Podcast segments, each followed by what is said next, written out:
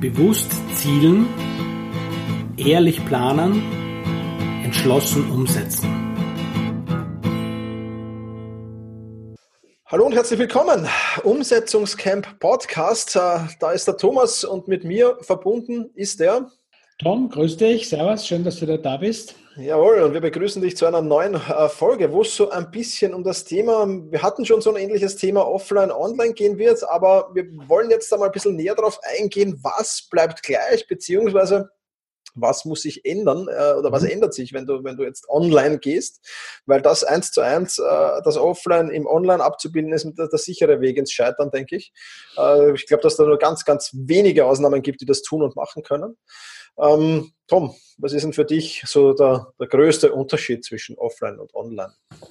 Also für mich war ja der, der Einstieg äh, in, in, die Online-Welt, war, waren ja 1 zu 1 Beratungen mehr oder weniger. Und äh, das mache ich auch immer noch. Was ich zum Beispiel sehr schätze an dem, an dem Online-Arbeiten, ist dieser totale Fokus. Also ich, ich erlebe es ähm, so, dass, dass ich einfach viel weniger Ablenkungen habe als es, es sind die, die, die Sinnesreize, die auf die beteiligten Personen einwirken, sind einfach extrem kanalisiert. Das ist halt dieser, dieser Video, wenn es dabei ist, oder auch nur der Ton, der, der da kommt. Es gibt nicht dieses Drumherum, man schaut nicht aus dem Fenster oder so irgendwas, sondern du bist, du bist, da, bist da richtig, richtig drinnen. Das, das finde ich eine, eine, eine, eine sehr schöne Seite dabei. Ja? Ähm, und ich denke mir, dass setzt natürlich schon eine gewisse Bereitschaft voraus, auch sich zu konzentrieren. Natürlich kann ich mir online super ablenken, indem ich 25 Fenster offen habe und während der Vortragende redet, nebenbei äh, die Fußballergebnisse, wenn wieder gespielt wird, anschaut. Ja.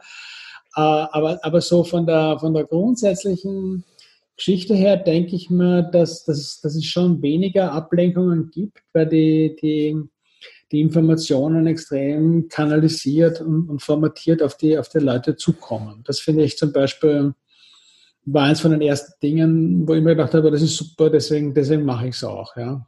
Ja, absolut. Also mir geht es auch um Kompaktheit. Ja, ich bin mhm. jemand, der sehr gerne kompakte Informationen bekommt. Ich bin ja immer, äh, mir ist lieber, ich bekomme eine, eine fünfseitige PDF-Zusammenfassung, um dasselbe geht wie ein 300-seitiges Buch, mhm. äh, sage ich jetzt mal. Ja, also vor allem, äh, ich, ich, ich größtenteils Gott sei Dank im amerikanischen Markt ist es schon so, dass man zu einem Thema, das man auf fünf PDF-Seiten er erklären kann, auf 300 Seiten Buch bekommt. Mhm. Also das äh, treibt dann e-, eher in mir die Schweißbärteln hoch, äh, als, als, als dass mir das Spaß macht oder ähnliches.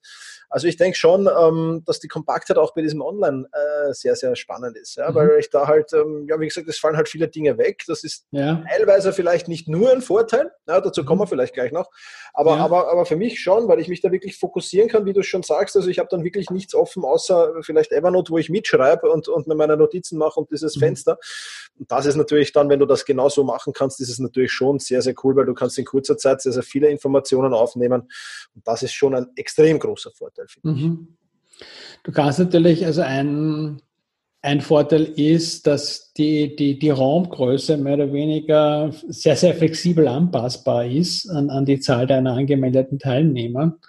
Also du kannst jetzt mit den, mit den Softwarelösungen, die es da heutzutage gibt, sowohl mit drei, vier Leuten gut arbeiten, als auch mit 100, wenn du magst. Das ist halt, du musst halt wie, wie auch, wie auch im, im Offline-Seminarbetrieb, du, du musst halt deine Erfahrungen sammeln und ein bisschen auch schon auch wirklich in der Praxis testen, was klappt, was klappt nicht, weil die zum Beispiel das Feedback, ne, äh, dass du, dass du in einem Offline-Workshop bekommst von den Teilnehmern und Teilnehmerinnen und das, was du im, im Online-Bereich kriegst, das sind schon zwar ganz andere Geschichten. Das, das sind so banale Sachen wie, wenn ich jetzt äh, mit dir kommunizieren will via Video, muss ich in die Kamera schauen, nicht auf dich wenn ich, wenn ich deine Reaktionen auf das, was ich sage, sehen will, ne, dann kann ich wieder nur auf meine periphere Wahrnehmung verlassen oder muss halt dann dann und wirklich gezielt runterschauen. Ne. Das,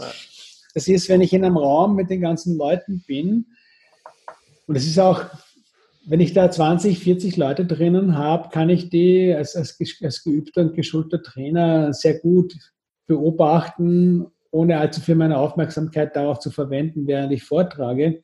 Im Online-Bereich, wenn ich 40 kleine Fenster habe, ist das schon ein viel, viel indirekteres Feedback, was da kommt. Da bin ich vielleicht darauf angewiesen, dass jemand im Chat was schreibt. Ja, ich muss mir auch entscheiden, will ich, dass ich, dass die Leute mit mir reden können oder will ich sie nur schriftlich mit mir kommunizieren lassen? Das sind schon wirklich äh, Sachen, die du, wo du im Prinzip das nehmen musst, was für dich im Offline-Bereich gut funktioniert und dann schauen, was davon du wie abbilden kannst oder umgekehrt halt auch schauen, ob es vielleicht was gibt, was offline nie so super zu deiner Zufriedenheit verlaufen ist oder vielleicht jetzt mit den Möglichkeiten im Online-Bereich ähm, weiterkommst. Ja? Und ja. wenn es so, so kleine Break-off-Gruppen oder so, das lässt sich online mittlerweile super organisieren. Das ist offline manchmal, wenn die Kapazitäten nicht unbeschränkt sind, äh, ganz schön schwierig, dann genug Räume zu haben, um das, um das auch wirklich durchführen zu können, ungestört. Also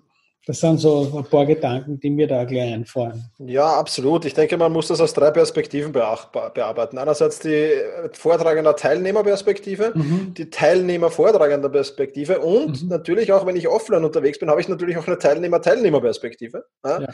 Ähm, weil ich, also wenn ich auf ein, ein Offline-Event gehe, dann gehe ich eigentlich fast aus diesem Grund hin, um dort andere mhm. spannende Menschen auch kennenzulernen. Mhm. Und da ist halt die Frage, was will ich jetzt online davon abbilden? Ja, will, ich, mhm. will ich alle diese drei Sichtweisen abbilden? Will ich nur als Vortragender kommunizieren? Dann, dann wird ein Online-Kurs wahrscheinlich reichen. Ja? Mhm. Äh, und, und vielleicht ein bisschen, bisschen Mail-Kontakt dann mit dem einen oder anderen der Teilnehmer, aber mehr wird dann nicht sein. Will ich, will ich vielleicht mit den Teilnehmern aktiv kommunizieren, dann wird es in, in, in ein, ein, ein, ein Gruppencall oder Webinarform gehen. Ja? Mhm. Und will ich Teilnehmer, Teilnehmerinteraktion auch noch haben, ja, dann muss ich schon ganz besonders kreativ werden und muss vielleicht da irgendwie auch den Teilnehmern Möglichkeiten geben, irgendwie zu kommunizieren und so weiter. Also das ist dann schon, das, so weit sind wir noch nicht, äh, im, oder nicht in allen technischen Lösungen. Es gibt mit Sicherheit schon technische Lösungen, die das abbilden lassen. Ja. Aber, aber das ist dann halt schon die High-Price-Variante. Nochmal bin sicher, dass das auch bald äh, für, für, für, für, für weniger Geld zu haben sein wird. Aber das sind halt mhm. die, die drei Perspektiven, die ich mir überlegen muss. Ja, also ich aus meiner Geschichte kann sagen, dass ich sehr lang nur aus der Vortragende zu Teilnehmerperspektive war mit meinem Membership. Mhm. Ja. Aber dann schon mir auch Zeit genommen habe, in den Office Hours eigentlich immer die, die, die umgekehrte Reihenfolge mhm. zu haben. Und ich gehe jetzt den, den, den, letzten Schritt, also in meiner Membership, so äh, der liebe Gott es will und die technischen äh, Struggles, äh, die vielleicht da jetzt noch kommen werden, schnell gelöst sind, wird es dann auch bald die Teilnehmer-Teilnehmerperspektive geben. Mhm. Sprich, dass die untereinander kommunizieren können. Und das ist dann halt, ähm, ja, äh, das sind dann alle drei Perspektiven, aber da ich glaube nicht, dass man, das kann man ja so wie es ich gemacht habe, ausbauen mit der Zeit. Da muss man nicht gleich mit allen dreien beginnen und sich überfordern damit. Also da muss man halt schon auch sehr genau überlegen, was will ich und, und nicht nur was will ich vielleicht, sondern was auch die, sind die Bedürfnisse meiner Zielgruppe. Ja.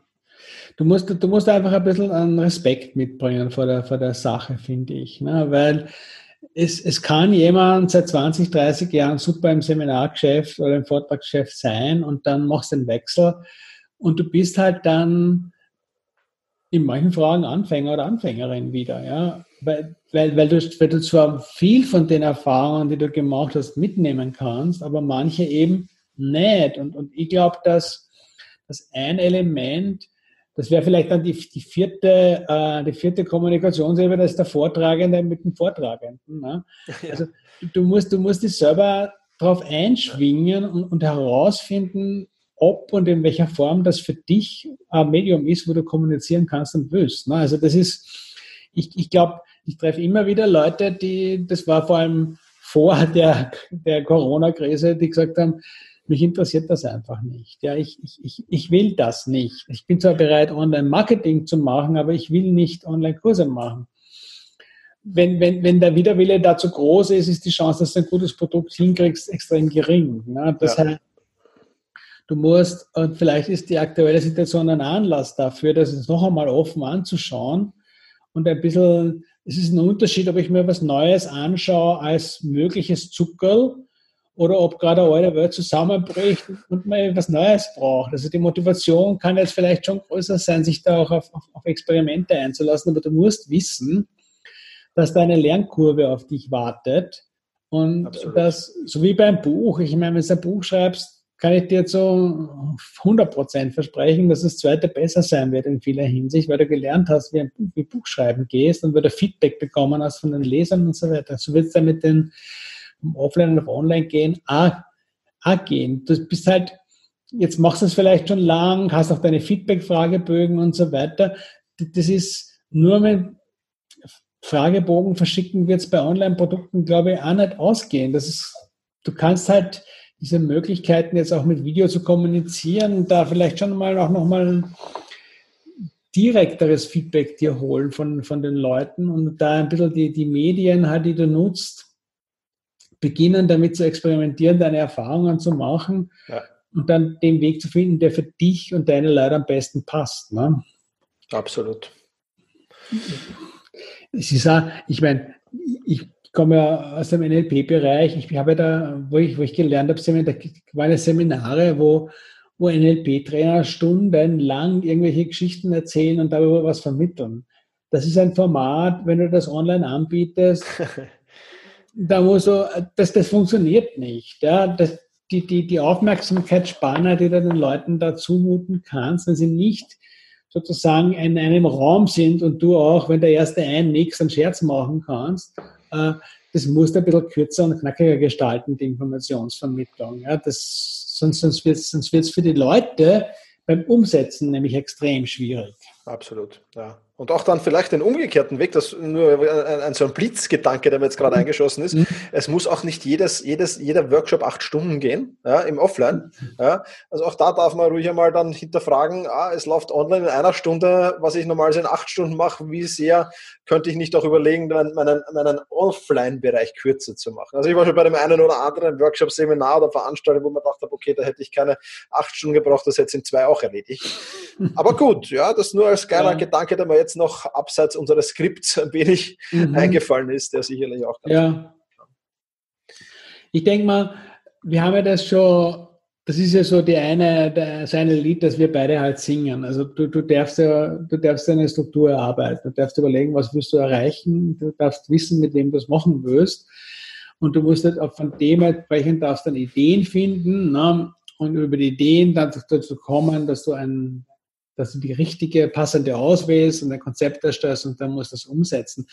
Du musst aber nicht alles auf einmal machen. Also ja. in dem Moment, wo du dann mal die Strategie klar hast, dann kannst du danach dazu hingehen und sagen, warte mal, aber welche technischen Hilfsmittel brauche ich denn jetzt dafür? Ja. Wenn, wenn du mal deine, deine Richtung für dich klar hast, dann wird es auch leichter für dich, die richtigen auszuwählen. Überhaupt, wenn es dann Leute wie uns beide gibt, die dir sagen, schau mal, das zum Beispiel ist ein cooles Tool, das brauchst du vielleicht gar nicht. Ja? Mhm. Absolut, ja. Ja, so ist es.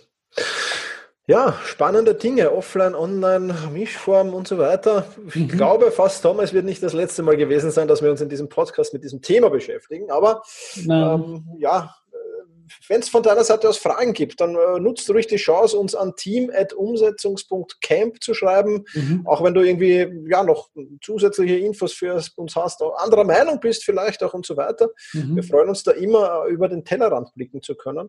Insofern genau. nutzt die Chance und schreibe uns. Ja, und ich weiß nicht, Tom, ich glaube, von unserer Seite war es das jetzt mal zu diesem Thema. Wir wollen es nicht in die Länge treiben.